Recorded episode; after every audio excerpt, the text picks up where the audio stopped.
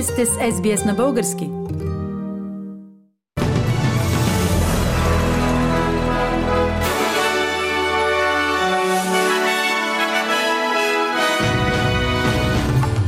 Новините днес жителите на наводнените райони в Нов Южен Уелс ще имат достъп до схема за обратно изкупуване на земя. Срещу 68 милиарда долара Илон Маск стана новия собственик на Твитър. Членството на България, Румъния и Харватия в Шенген ще заздрави външните граници на Европейския съюз.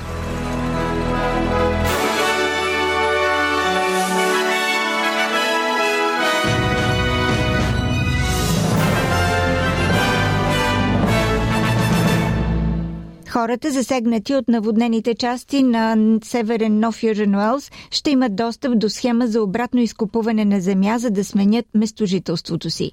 Това е част от щатският и федерален пакет за финансиране на стойност 800 милиона долара. Премьерът Антони Албанизи очерта какво се предлага по време на посещението си в Лизмор, един от районите изложени на риск от наводнения.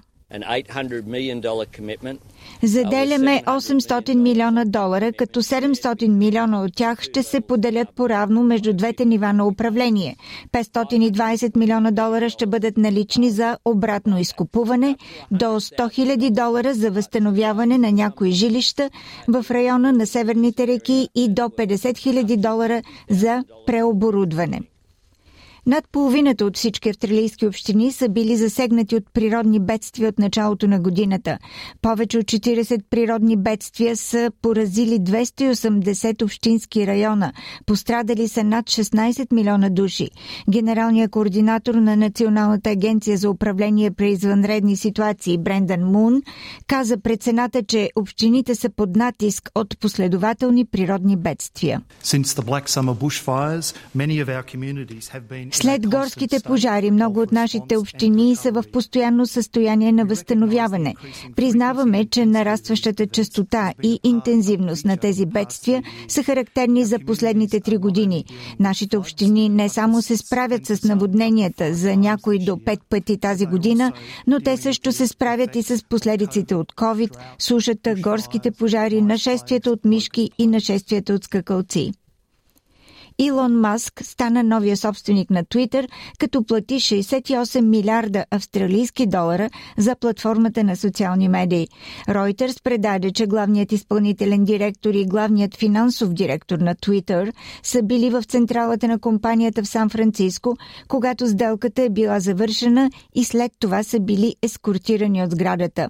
Съобщава се, че двамата са били уволнени заедно с началника по правните въпроси и политиката. Господин Маск ги беше обвинил, че са подвели него и инвеститорите в Твитър относно броя на фалшивите акаунти в платформата на социални медии.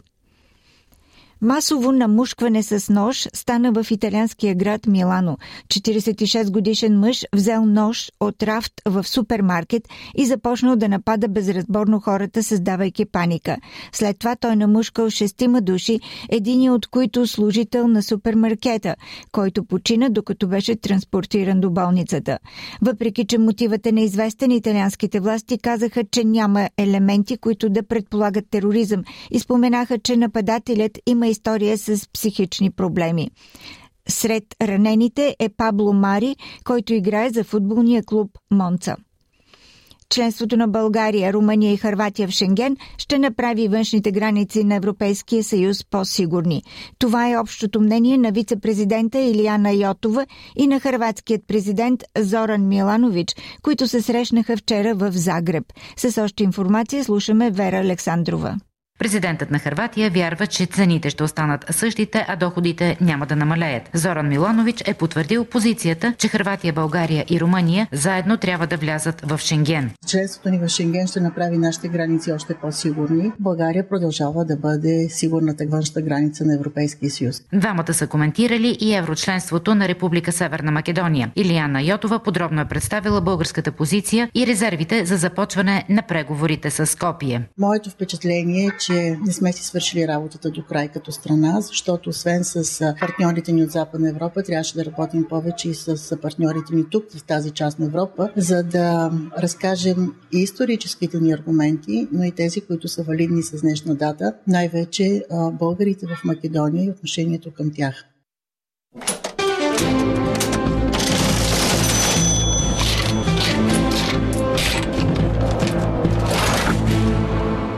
Обменните курсове на австралийския долар за днес 28 октомври 2022 година. Един австралийски долар се разменя за 1 лев и 26 стотинки или за 65 американски цента или за 65 евроцента. За един австралийски долар може да получите и 56 британски пенита. А ето и времето в Австралия за утре събота. В Бризбен се очаква да бъде слънчево 31 градуса, в Сидни също слънчево 26, Камбера разкъсана облачно 16, Мелбърн кратки превалявания 17, Хобърт възможно е да превали 15, Аделайт разкъсана облачност 19 градуса, в Пърт превалявания 19 градуса.